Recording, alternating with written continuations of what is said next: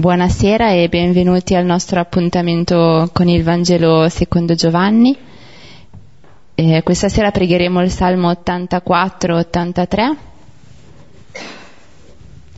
e lo pregheremo a due versetti, un versetto ciascun coro. Inizieremo alla mia destra e poi alla mia sinistra.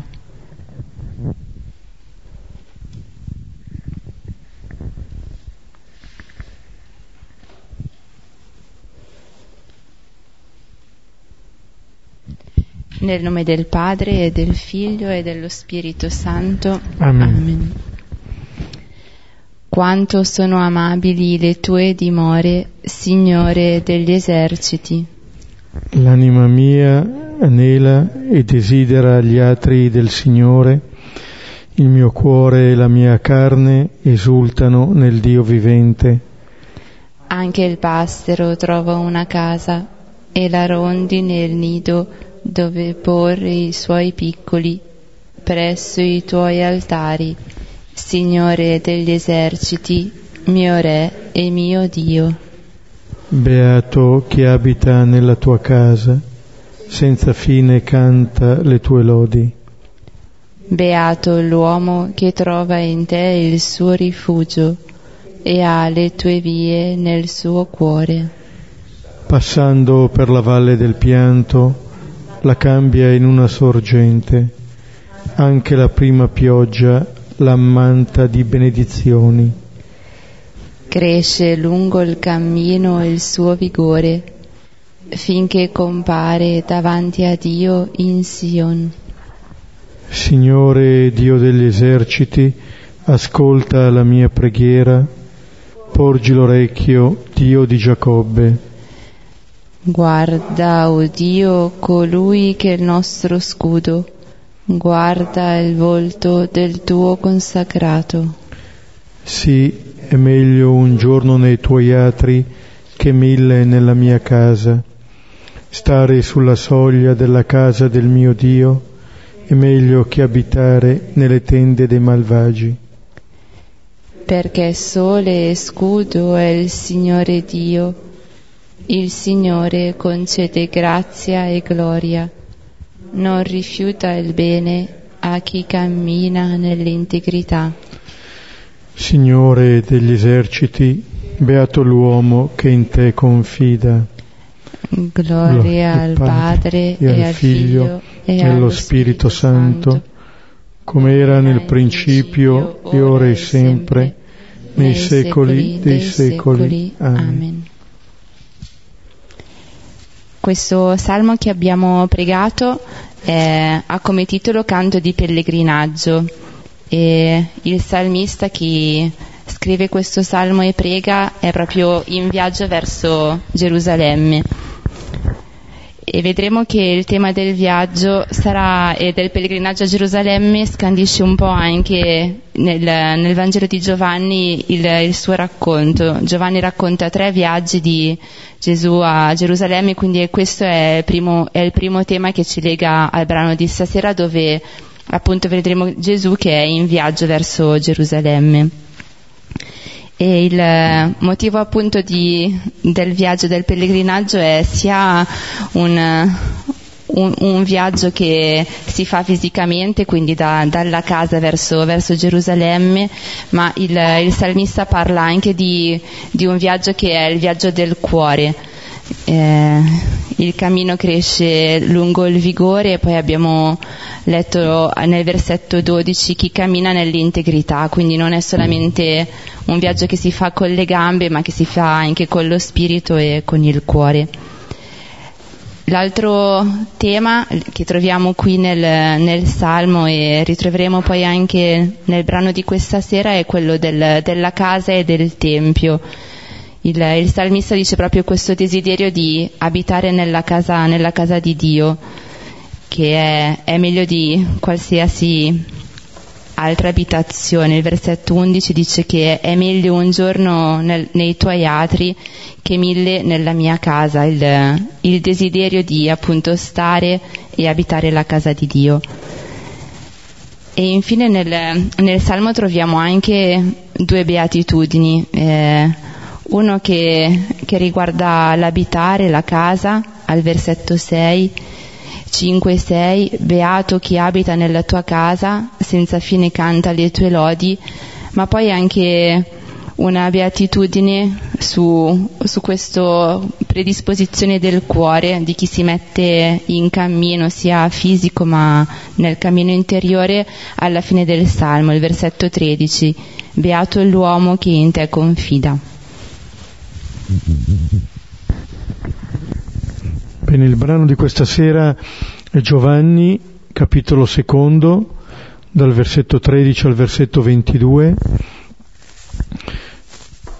Si diceva del cammino di Gesù al Tempio di Gerusalemme. Ricordiamo al primo capitolo le prime parole di Gesù che erano state rivolte ai discepoli: che cosa cercate? E la controdomanda dei discepoli era stata: dove dimori? In un certo senso il capitolo 2 ci apre su due prospettive, quella di Cana che abbiamo visto la volta scorsa e quella di Gerusalemme, su cui vedremo stasera. Dove dimora Gesù?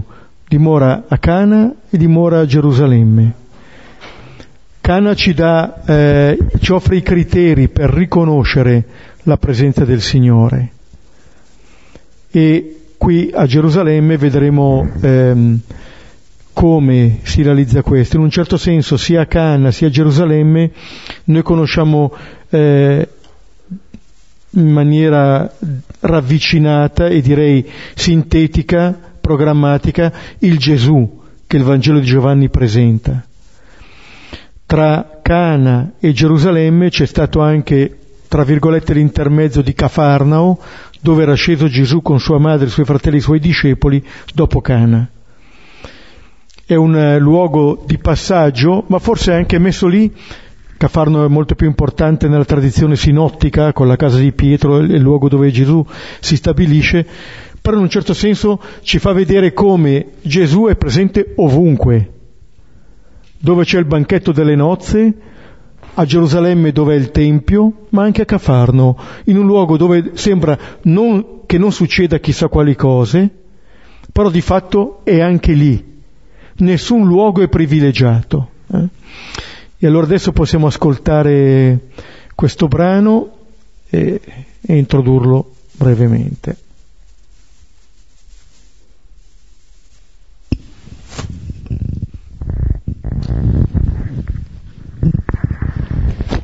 Ed era vicina la Pasqua dei Giudei, e Gesù salì a Gerusalemme. E incontrò nel Tempio chi vendeva buoi e pecore e colombe e cambiavalute, seduti. E fatto un flagello di cordicelle, tutti scacciò dal Tempio, e le pecore e i buoi, e sparse le monete dei cambiavalute, e rovesciò le tavole. E a chi vendeva colombe disse: «Togliete queste cose da qui, non fate della casa del Padre mio una casa di mercato». Si ricordarono i suoi discepoli che sta scritto: «Lo zero della tua casa mi divorerà». Risposero dunque i giudei e gli dissero: «Quale segno mostri a noi per fare queste cose?»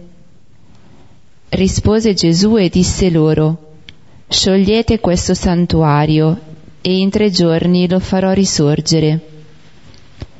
Gli dissero i giudei: «In 46 anni fu costruito questo santuario, e tu in 3 giorni lo farai risorgere?» Egli parlava del santuario del suo corpo. Quando dunque risorse dai morti, si ricordarono i suoi discepoli che questo voleva dire, e credettero alla scrittura e alla parola che Gesù disse loro. Questo è un brano che è presente in tutti i 4 Evangeli, però la collocazione di Giovanni si distingue nettamente da quella dei sinottici. Per quella dei sinottici questo episodio avviene nella settimana di Passione, poco prima della morte di Gesù, subito dopo che Gesù entra a Gerusalemme, si dirige nel Tempio e da lì scaccia i venditori del Tempio. Giovanni anticipa, e avevamo già visto nel brano delle nozze di Cana, che si tiene tutto il Vangelo.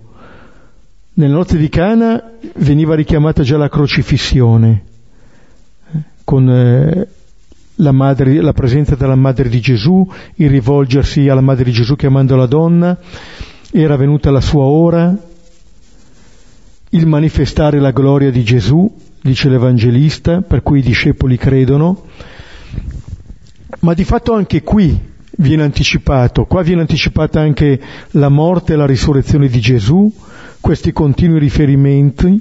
Vedete, quando dunque risorse dai morti, i suoi discepoli si ricordarono, viene anticipata già qui la risurrezione.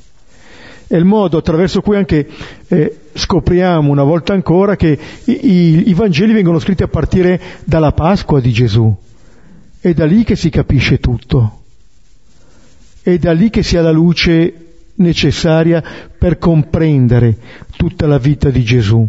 E allora la visita di Gesù al suo Tempio, la cacciata dei venditori, la richiesta di un segno da parte dei giudei, la discussione sull'autorità di Gesù, la distruzione e la ricostruzione del Tempio, Giovanni mette tutto qui.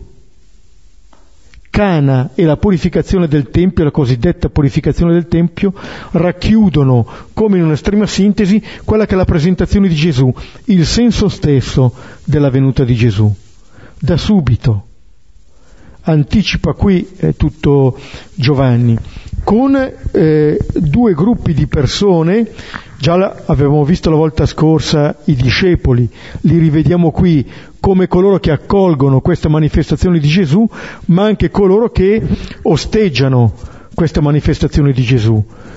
Qui è la prima volta che i giudei entrano come controparte di Gesù, manifestano appunto questa loro opposizione. E tutto il brano si svolge attorno a questa tematica del Tempio.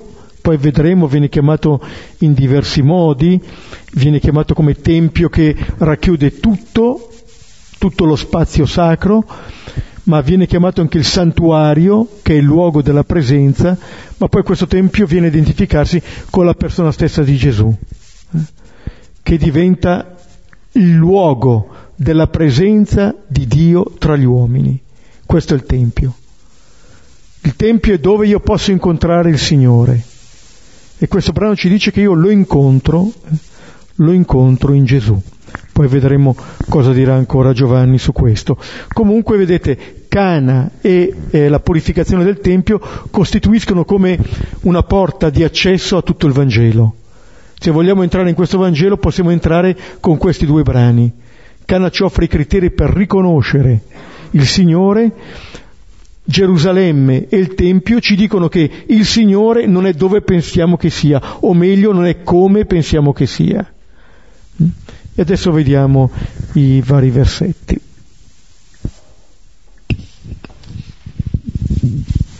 Versetti 13 e 14. Ed era vicina la Pasqua dei Giudei, e Gesù salì a Gerusalemme. E incontrò nel Tempio chi vendeva buoi e pecore e colombe e cambiavalute, seduti. Ecco una collocazione di tempo e di spazio. Il tempo è quello della Pasqua vicina, lo spazio è quello di Gerusalemme. La Pasqua, ci diceva Lara, è una delle prime tre Pasque di cui parla Giovanni. Negli altri Vangeli soprattutto una Pasqua, anche se in Luca c'è la narrazione di Gesù dodicenne al Tempio, che però appunto è un racconto che viene fatto a partire dalla Pasqua del Signore. La Pasqua è una delle tre feste di pellegrinaggio per gli ebrei, veniva fatta in primavera, poi c'era la festa di Pentecoste, dove si ricordava il dono della legge in estate, in autunno la festa delle tende o delle capanne, che ricordava la traversata del deserto. tutte queste feste che ricordavano in un certo senso l'origine di questo popolo. Quando compare la festa di Pasqua nel Vangelo di Giovanni è sempre messa in relazione con la morte e la risurrezione di Gesù anche. E se notate comincia questo brano parlando della Pasqua dei Giudei, e termina parlando della Pasqua di Gesù. La notazione con cui apre l'Evangelista denota un po' quasi una sorta di distinzione, se non di ostilità. Era vicina la Pasqua dei Giudei, è quasi un vederla dall'esterno, quasi a significare una distanza che c'è tra la comunità giovanee e la sinagoga, anche se poi, come nel caso di Cana, qua vedremo che quello che sottolinea l'Evangelista è la continuità. A Cana era l'acqua della purificazione che diventava vino, qui Gesù che dice: distruggete questo santuario e io lo ricostruirò. Allora per Gesù c'è questa continuità, e questo è il dato cronologico. Il dato geografico è quello di Gerusalemme. Gesù sale a Gerusalemme. Allora dalla Galilea si spostano in Giudea, si spostano alla città santa. La salita non è solamente perché si trovava sul monte di Sion, ma perché questa salita dice dell'incontro con il Signore. In genere appunto tutti i salmi cosiddetti delle ascensioni dicono questo, perché la montagna, il monte, è un po' il luogo dell'incontro con Dio. E Giovanni ci aveva detto al versetto 12 che Gesù era disceso a Cafarnao con la sua madre, i discepoli, i fratelli, e adesso sale a Gerusalemme. E salendo a Gerusalemme il Signore visita il suo Tempio. Il Tempio non è altro che il luogo, la dimora di Dio tra gli uomini. Questo è il luogo dove il popolo si reca a incontrare il Signore. Il profeta Malachia al capitolo 3 diceva: ecco, io manderò mio messaggero a preparare la via davanti a me. Possiamo tornare al capitolo 1 e al Battista. Manderò mio messaggero e subito entrerà nel suo Tempio il Signore che voi cercate. Entrerà nel suo Tempio subito, all'improvviso, forse in una maniera che non è aspettata, rivelandoci un Dio che forse non attendiamo. Questo è il Signore che entra e incontra. Qui siamo un po' spiazzati, perché in genere nel Tempio noi andiamo ad incontrare il Signore. Qui è il Signore che entra nel Tempio e incontra. Mi viene in mente nella Evangelii Gaudium di Papa Francesco, a un certo punto dice, parlando della preghiera, che noi ci possiamo mettere lì, davanti al tabernacolo, lasciandoci contemplare dal Signore.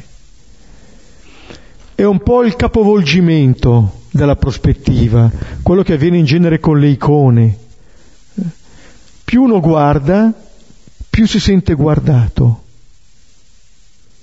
Quello che Sant'Ignazio invita a fare l'esercitante che si mette in preghiera: per un breve istante penso a come il Signore mi guarda. Rendersi conto che prima di andare ad incontrare veniamo incontrati. Rendersi conto come Mosè, che si reca al roveto per vedere e si rende conto che è visto. Metterci sotto lo sguardo è un po' il vedere che cosa il Signore incontra a casa sua. E che cosa vede? Vede gente che vende buoi e pecore, eccetera. Allora il Tempio è il centro per Israele, ma il Tempio in genere è il centro per ognuno di noi. Se il luogo dove abita Dio non può che essere al centro. Nelle città in genere, anche a livello della città, Piazza Duomo è il centro della città. Però vedete, questo è un modo con cui ci viene detto qualcosa di geografico, ma non solo, anche di simbolico. Qual è il centro della mia vita? Dov'è che io sono attirato? Dov'è che si porta la mia attenzione?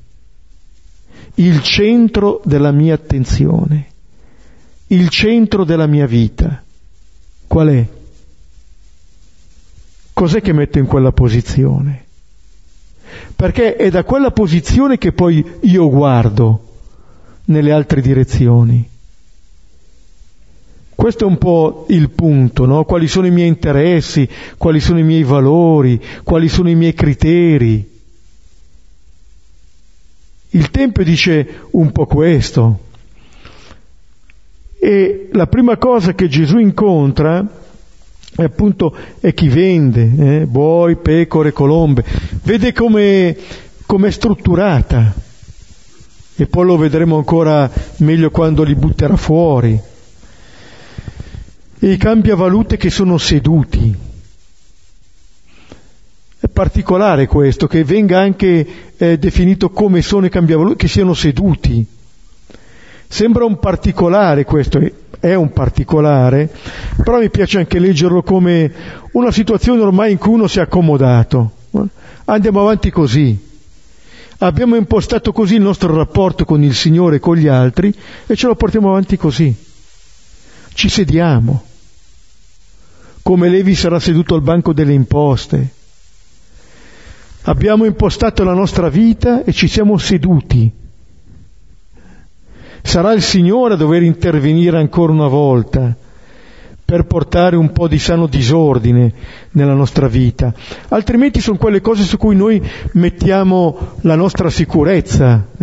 Come dice il profeta Geremia al capitolo 7 del suo libro, dice al versetto 4, non confidate in parole menzognere, ripetendo: questo è il Tempio del Signore, il Tempio del Signore, il Tempio del Signore. Se davvero renderete buone la vostra condotta e le vostre azioni, se praticherete la giustizia gli uni verso gli altri, se non opprimerete lo straniero, l'orfano e la vedova, se non spargerete sangue innocente, io vi farò abitare in questo luogo. Altrimenti il Tempio diventa un'istituzione che non dice più niente, e anche le persone diventano delle istituzioni. Quei cambiavalute seduti ci dicono questo: diventare noi delle istituzioni, che in genere non si cambiano mai, e nate per servire, invece si fanno servire. E questo è un po' quello che Gesù incontra. Incontra un mercato, chi vende, un'economia un po' di scambio, sapendo che invece se vive di dono. L'avevamo già visto anche a Cana. E tra tutte le istituzioni religiose, il Tempio è l'unica che arriva per iniziativa dell'uomo. Nel secondo libro di Samuele, al capitolo 7, è Davide che pensa a questo. Io abito in una casa di cedro e il Signore abita in una tenda. E allora pensa di costruire un tempio, Nathan, il profeta, approva, il Signore smentirà l'uno e l'altro, poi ci penserà Salomone a costruirlo. Allora anche la casa di Dio diventa un'edificazione umana e rischia di essere un po' una specie di prigione di Dio. E allora si tratterà di vedere qual è il vero Tempio. I cambiavalute erano al Tempio perché non si poteva portare la moneta da fuori, che avevano effigie pagane o imperiali. Allora c'era una moneta fenicia, allora quella poteva andare bene. E i cambiavalute erano lì. Ora, queste persone facevano quello che solitamente si fa. In un certo senso, non è che facevano qualcosa di male. Facevano quello che avevano sempre fatto. È come quando Gesù, nei Vangeli sinottici, per prima cosa, entra nella sinagoga e uno di quelli che era lì si scaglierà contro Gesù. Ma quello era lì nella sinagoga da sempre. Si può essere abitati da spirito impuro e continuare ad andare nella sinagoga. Si può essere abitati da spiriti impuri e continuare ad andare nel Tempio, pensando appunto di rendere culto a Dio.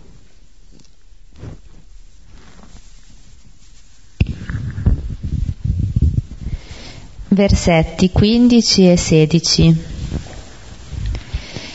E fatto un flagello di cordicelle, tutti scacciò dal Tempio, e le pecore e i buoi, e sparse le monete dei cambiavalute, e rovesciò le tavole. E a chi vendeva colombe disse: togliete queste cose da qui, non fate della casa del Padre mio una casa di mercato. Ecco, Gesù prima compie un gesto e poi comincia a parlare, spiega quel gesto. Ma prima compie questo gesto. Fa qualcosa, nel Tempio non si potevano portare né bastoni né armi, per cui non dobbiamo pensare a chissà quale frusta. Non è tanto un gesto violento quello che compie Gesù, è uno dei gesti che i profeti compivano. In questo lo siamo chiamati a leggerlo, e diventa questo gesto anche simbolico. Scaccia tutti dal Tempio, pecore, buoi e rovescia le tavole. Quello che ha appena visto. Cioè Gesù vuole portare fuori dal Tempio tutte queste cose perché vada fuori dal Tempio la falsa immagine di Dio. Quelle cose stanno lì ad indicare una falsa immagine di Dio, un falso rapporto con Dio. Il falso rapporto di che cosa? Di chi riduce il Tempio ad un luogo in cui io entro in commercio con il Signore. Io ti do qualcosa e tu mi dai in cambio qualcosa. Io faccio questo e tu mi dai in cambio questo. Oppure io penso che tu mi chieda questo, per cui lo faccio. Ma sia in una prospettiva sia nell'altra, questo rivela l'immagine di Dio che ci portiamo dentro. Quegli animali che vengono cacciati fuori sono gli animali dei sacrifici. Il pensare che il Signore chieda dei sacrifici, che il Signore si plachi per dei sacrifici che facciamo. Faccio questo sacrificio, faccio questa opera buona, ma tu allora in cambio fammi questo. Altrimenti perché farlo? Cioè portare avanti una mentalità con il Signore che è una mentalità del ricatto. Citavamo già anche la volta scorsa il fratello maggiore della parabola di Luca 15. Ti servo da tanti anni e non mi hai dato mai un capretto. La mentalità dello schiavo, o se volete l'immagine di Dio come il padrone che non è mai sazio, che vuole continuamente sacrifici, fino a volere la mia vita come un sacrificio. Ma quale Dio incontro così? Con quale immagine di Dio io ho a che fare? Torniamo sempre un po' a Genesi 3, vedete, alla menzogna del serpente. Pensare che questo Signore si plachi con i miei sacrifici, con le mie buone opere. C'è anche una preghiera che poi è diventata anche un canto, quello che comincia: accogli Signore i nostri doni in questo misterioso incontro, che dice così vero, però finisce: e tu in cambio donaci te stesso. In cambio di che cosa?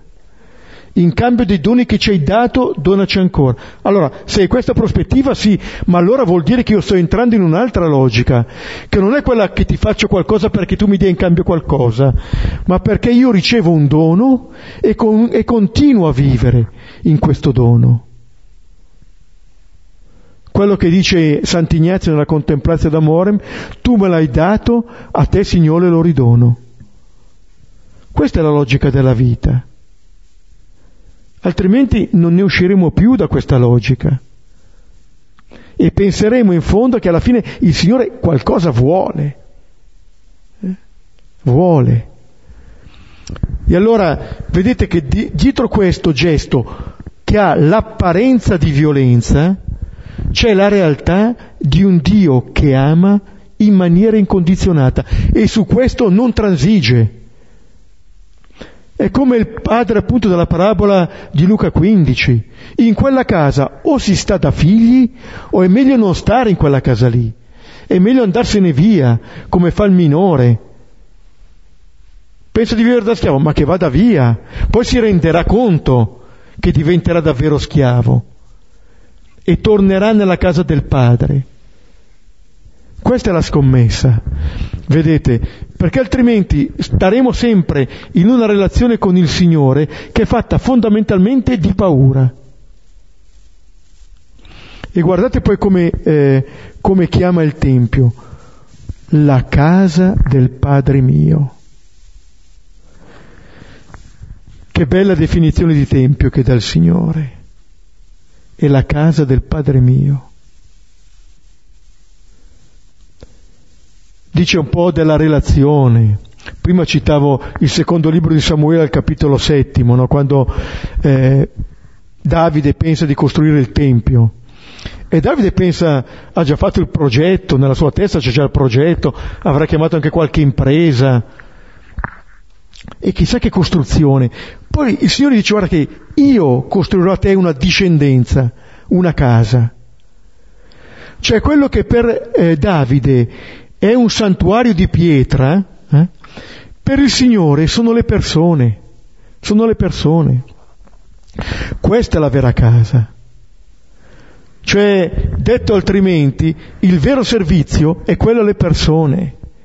Questo conta, questo dà senso anche al Tempio di pietra.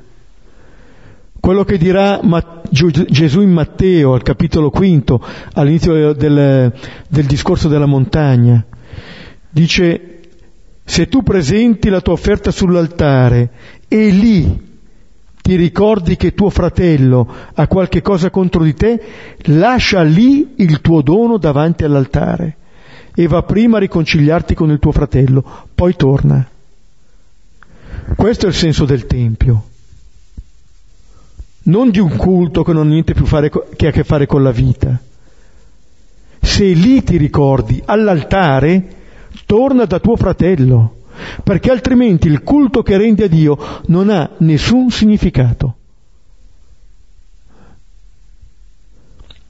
Allora, stare nella casa del Padre mio fondamentalmente significa stare lì in comunione coi fratelli, perché questa è la casa del Padre. Essere in piena comunione coi fratelli. Questa è la gioia del Padre. Non tanto se gli offro le colombe, la pecora, il bue. Come diranno i profeti, non so che farmene dei vostri sacrifici. Li rigetto. Se il vostro cuore è lontano da me, mandate via. Pensiamo di placare il Signore, il buono, il misericordioso, il clemente. Quale Dio abbiamo in testa? Nel primo capitolo, quando Gesù compare dove Giovanni sta battezzando, Giovanni lo indica, ecco l'agnello di Dio. In tutte le religioni Dio chiede qualcosa all'uomo. Nel cristianesimo, se si parla di un sacrificio, è Dio che dona se stesso all'uomo, è Lui l'agnello, è Lui sacerdote e vittima. Bisognerà che Gesù vada fin sulla croce a rivelare con quale amore ci ama, a rivelare, come diceva alla nozze di Cana, la sua gloria, a manifestare la sua gloria. Amati così, da un Dio che dona se stesso per mostrarci questo amore. Ma vedete, Gesù porta a compimento quello che appunto già Geremia, ma anche Zaccaria, in quel giorno, dice Zaccaria, non ci sarà nessun mercante nel Tempio. Cioè, se andiamo in chiesa, diciamo così, o comunque se ci mettiamo a pregare, che il Signore ci liberi innanzitutto dalla falsa immagine di Lui che abbiamo. Se una conversione vera siamo chiamati a fare, siamo chiamati a convertire la nostra immagine di Dio, non la nostra vita. Il cambiamento della nostra vita verrà di conseguenza, ma fin quando non avremo cambiata l'immagine di Dio, non riusciremo a cambiare noi stessi. Non riusciremo. Questa è la grande possibilità che il Signore ci offre, saldando appunto anche il culto e l'esistenza. Altrimenti, come diranno i profeti, questo popolo mi onora con le labbra, ma il suo cuore è lontano da me. Celebrazioni perfette, ma che non dicono nulla, perché siamo distanti, non c'è una vita che arriva fino lì.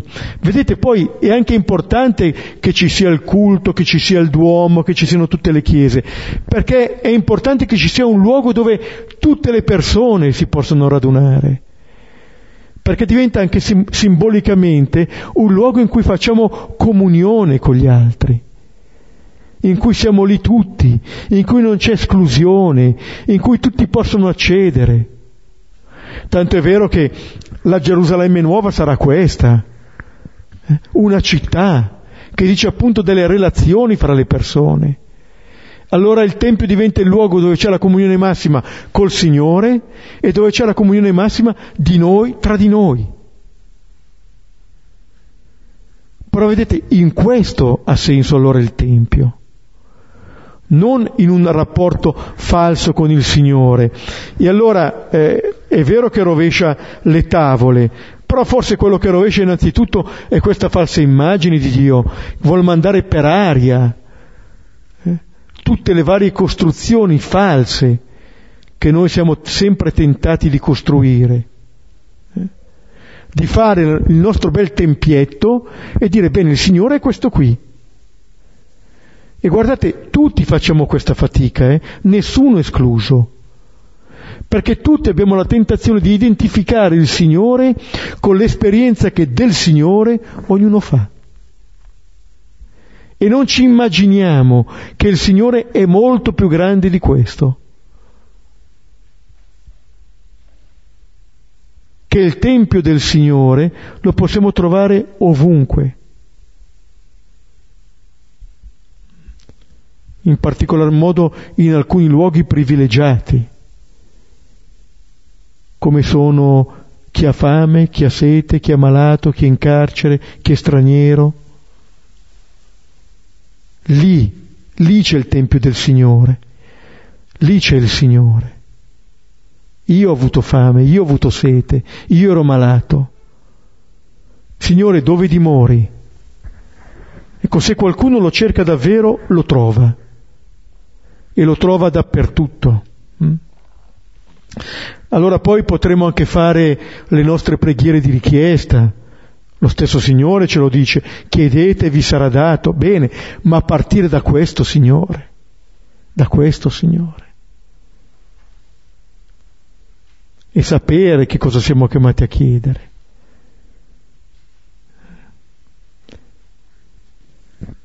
Un Signore che sa cosa chiediamo ancora prima che noi pronunciamo le nostre parole.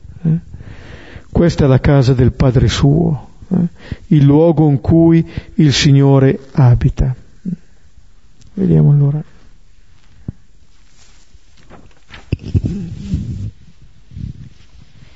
Versetto 17. Si ricordarono i suoi discepoli che sta scritto: lo zelo della tua casa mi divorerà.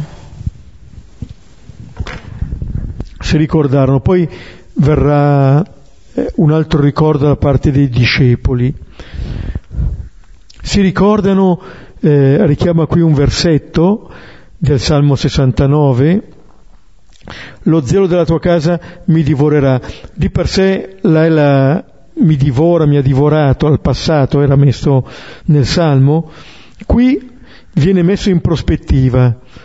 Lo zelo della casa, vedete ancora torno a questo tema della casa, divorerà Gesù, cioè lo porterà alla morte. Questo cambio dell'immagine di Dio porterà Gesù alla morte, o se vogliamo, questo cambio dell'immagine di Dio è proprio la morte di Gesù. Lì il Signore si rivela, senza più possibilità di equivoco. Infatti avevamo visto, no? Giovanni ci vuol portare lì, di fronte a colui che abbiamo trafitto. È un gesto che gli è costato la vita. Quello che chiamiamo la purificazione del Tempio, questo episodio del Tempio, costa caro Gesù. Ecco allora che il Signore si rivela così, e il fatto che i discepoli si ricordarono, ci viene detto, vuol dire che forse non comprendiamo tutto subito, e non c'è nemmeno chiesto di comprendere tutto subito. Quello che ci è chiesto è di vedere, ascoltare, custodire. Se anche non comprendiamo, non fa niente, custodiamo. Come faceva Maria, nel Vangelo di Luca è esplicito, non compresero, sua madre custodì, anche quello che non comprende. Però vedete, Gesù qui, dice l'Evangelista, sta compiendo le scritture, questo è lo zelo della sua casa. E vedete, lo zelo della casa del Signore non porta a far fuori gli altri. Oggi ricordiamo la festa della conversione di San Paolo. Lui nella lettera ai Filippini diceva, quanto a zelo, persecutore della Chiesa. Qua Gesù dice, quanto a zelo, perseguitato e ucciso. Questo è lo zelo. Quella cordicella che ha fatto non ha fatto violenza sugli altri, in un certo senso sta facendo vedere che cosa capiterà a Gesù. Lui finirà in croce, non gli altri. A questo lo porterà lo zelo della casa, ma non potrà che essere così la rivelazione del Padre. In genere avviene così anche nelle relazioni umane. Per chi è genitore qui, ma in genere abbiamo anche responsabilità o amicizie con altre persone. Ma con quale spirito un padre andrebbe ad esigere sacrifici dai figli? Con quale spirito? Con quale sguardo io guardo i miei figli? Ma allora con quale sguardo pensiamo che il Signore ci guardi? Con lo sguardo di chi ci minaccia, di chi detta condizioni? Ecco, questo ci dice qualcosa dello zelo di Gesù.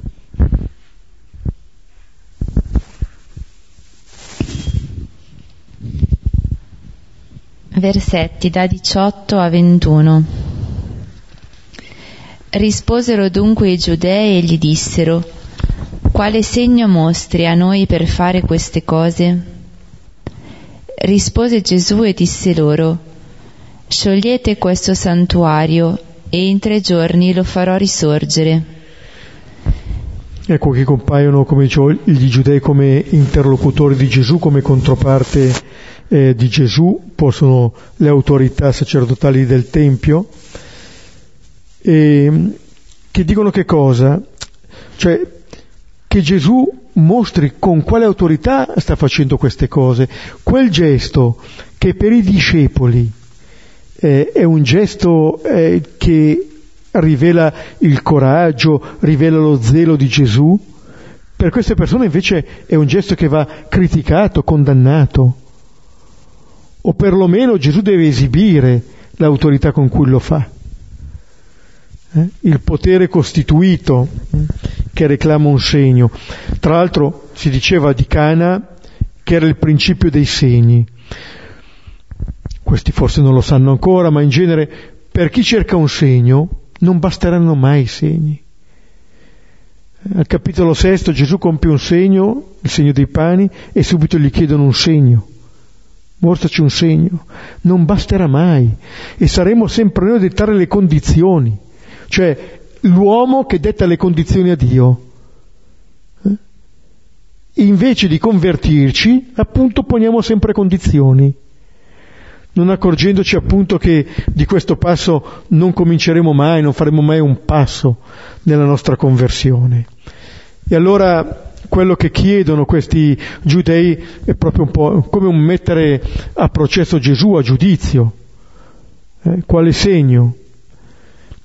E Gesù: sciogliete questo santuario. Allora qui usa lo stesso verbo che ha usato l'Evangelista sulla bocca del Battista: non sono degno di sciogliere il legaccio dei sandali.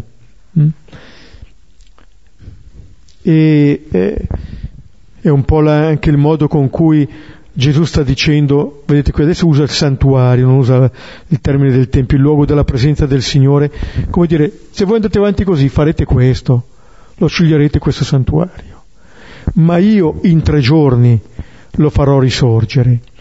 Come dire che l'ultima parola non è quella della distruzione. Volete un segno? Gesù non lo dà il segno, perché il segno che lui offre è un segno che è al futuro, non al presente. Gesù rifiuta sempre i segni. Quando il segno è preteso non lo dà, quando invece non è chiesto lo dà. E allora dice, voi pretendete questo, non ve lo, come diranno i sinottici, il segno di Giona, 3 giorni e 3 notti nel pesce, così il figlio dell'uomo. Vedete anche lì un segno al futuro. Anche qui è come dire, volete vedere il vero tempio? L'avete davanti agli occhi. Io. È Gesù il vero tempio. È lì che abita Dio, in tutta la pienezza. Allora sciogliete questo santuario e in 3 giorni lo farò risorgere. Ecco, Gesù sta ponendo queste persone di fronte appunto alla loro scelta, e l'Evangelista pone fin dall'inizio del Vangelo l'annuncio della morte e della risurrezione di Gesù. Su questo dovranno confrontarsi. E vedremo che questo genera il primo malinteso. È un procedimento di cui l'Evangelista si serve spesso durante il suo Vangelo, lo capiamo adesso dalla reazione dei giudei.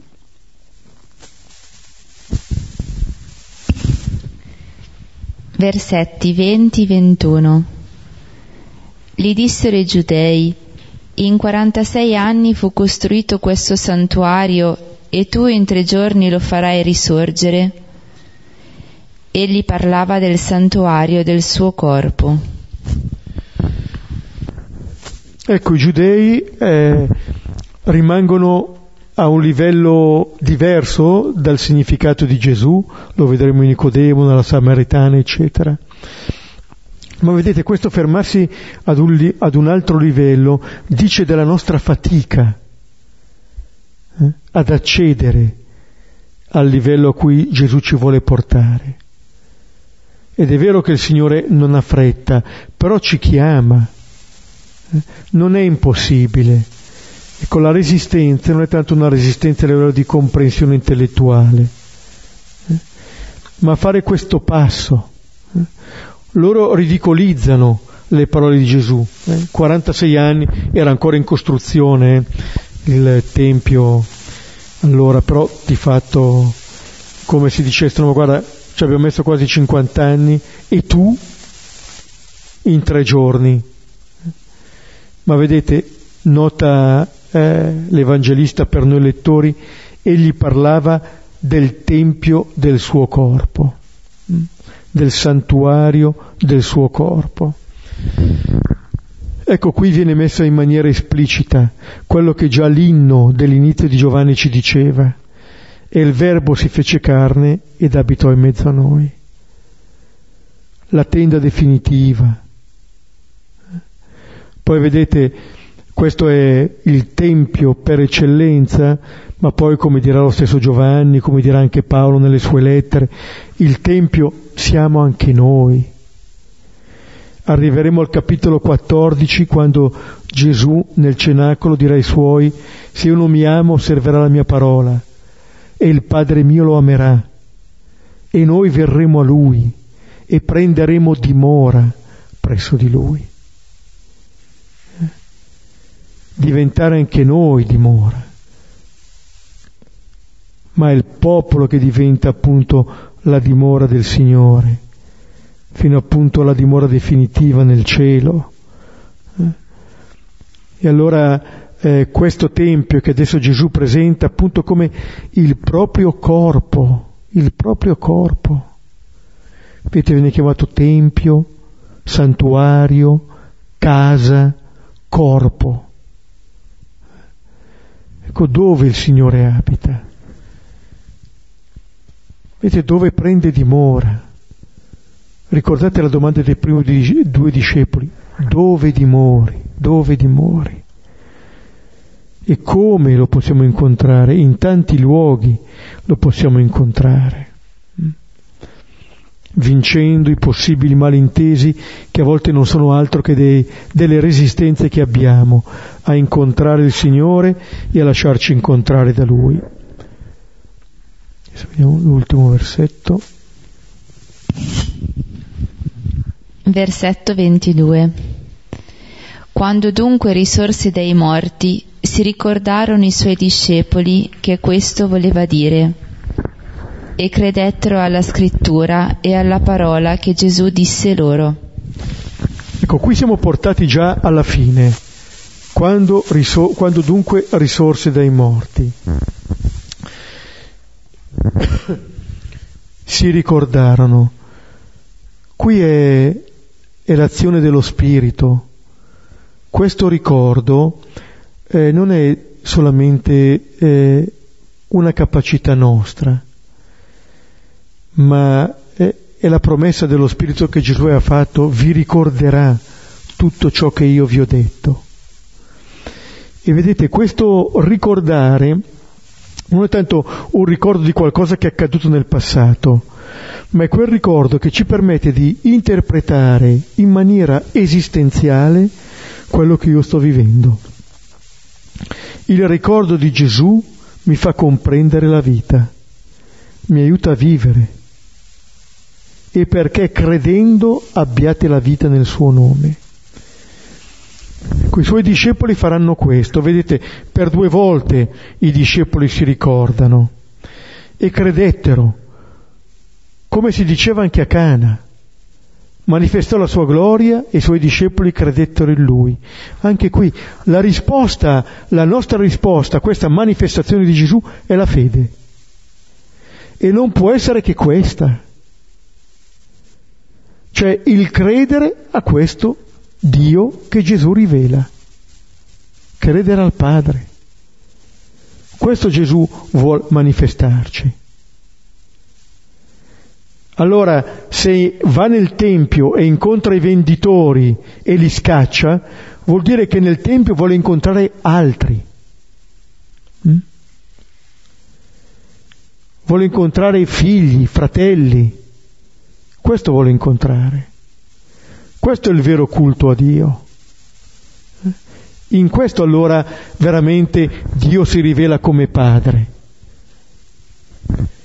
E allora la risposta diventa una risposta di fede e un credere alla Scrittura e alla parola che Gesù dice loro. In questo modo Giovanni ci dice che Gesù è la chiave con cui interpretare compiutamente anche il Primo Testamento, diciamo, quello che il risorto dirà ai due di Emmaus: la legge, i profeti e i salmi. Tutto si riferisce a Gesù, tutto converge a questa rivelazione. E vedete, con Cana e con il Tempio Gerusalemme, l'Evangelista anticipa già un po' tutto, rivela qui tutto. In Gesù appunto la rivelazione appunto del Figlio, la rivelazione del Padre e quindi l'inaugurazione di un nuovo modo di relazionarsi appunto al Signore. Ho detto altrimenti la fede. Ci fermiamo, rileggiamo e condividiamo.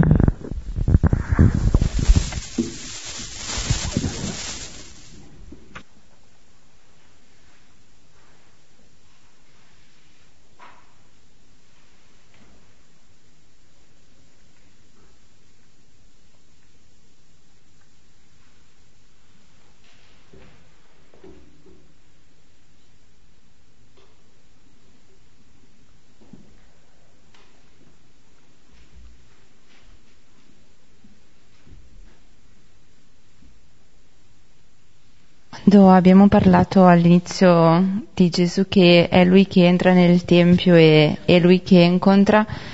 A me è rivenuto in mente il passaggio del prologo dove appunto al versetto 11 venne fra i suoi, che l'iniziativa è di Dio, è lui che era in principio e sceglie di venire, e poi l'abbiamo visto anche quando l'incontro tra Giovanni Battista e Gesù è Gesù che va verso di lui, e quindi l'iniziativa che è sua. E poi lì in quel momento, parlando anche di quale immagine di Dio, a me è venuto in mente anche un altro passaggio di un Vangelo dei Sinottici, ma che cerco e non trovo, dove c'è questa domanda in una parabola dove Gesù dice qual è lo sguardo del padrone verso il servo, e dice: avrà forse pietà per quel servo per quello che ha compiuto, e lo pone come domanda e lascia aperto l'interrogativo, non c'è una risposta. La logica umana sarebbe quella di dire che un servo fa il suo lavoro e non si aspetta una ricompensa dal padrone, ma Gesù lascia volutamente aperta quella domanda. E poi continua: così anche voi, dicendo ai discepoli, quando avete fatto quello che dovete fare, dite: siamo servi inutili o semplici. Ed è proprio quello che è proprio tutta la vita di Gesù, no? E che in Giovanni si racconta, al posto dell'istituzione dell'Eucaristia, Gesù che si mette a servire lavando i piedi ai suoi amici.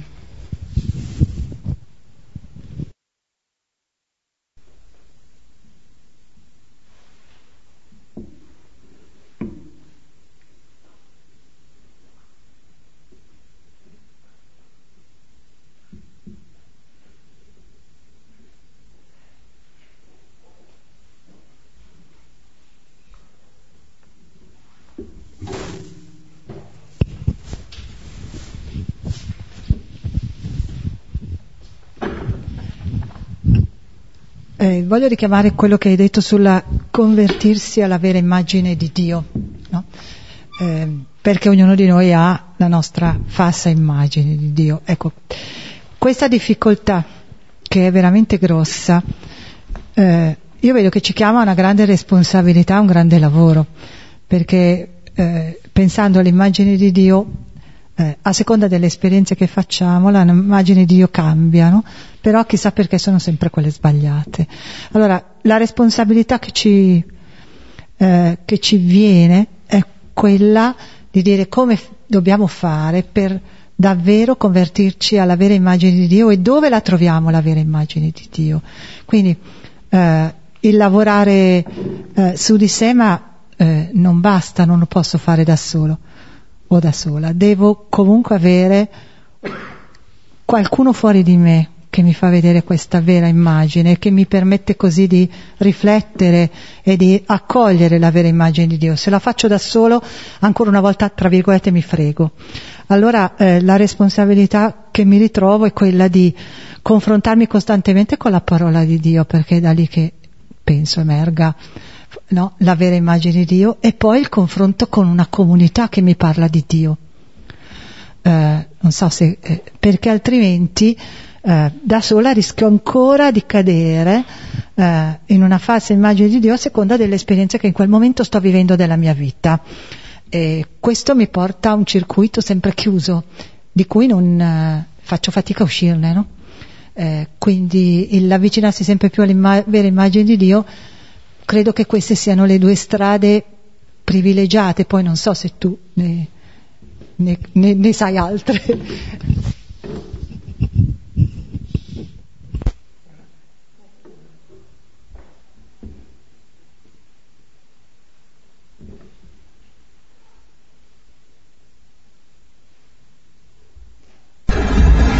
Ma questo precedente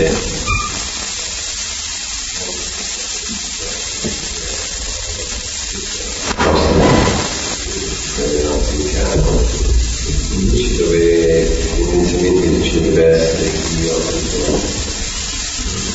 io andiamo un po'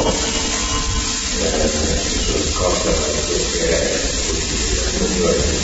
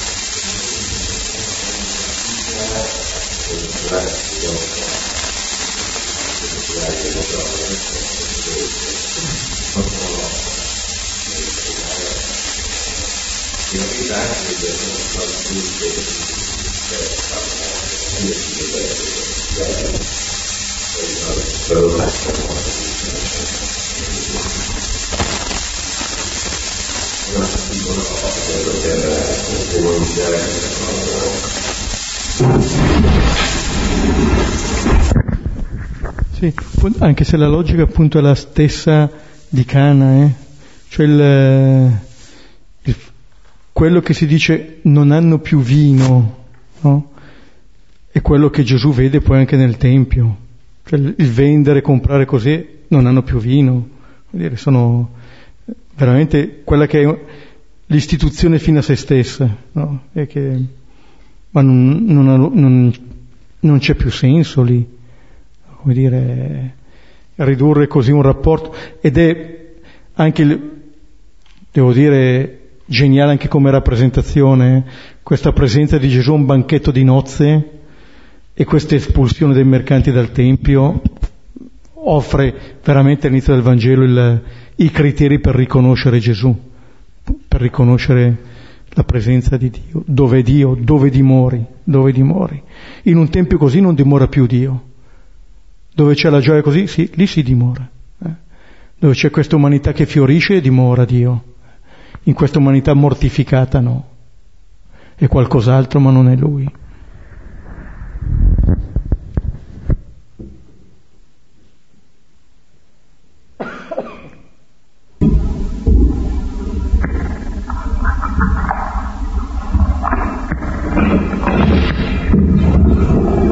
Concludiamo con la preghiera da Padre nostro che sei in cielo, sia santificato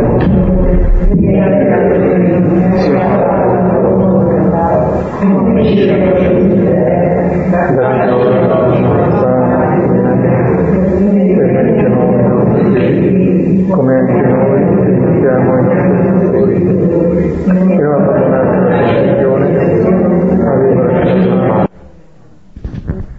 Bene, arrivederci martedì prossimo, buonanotte.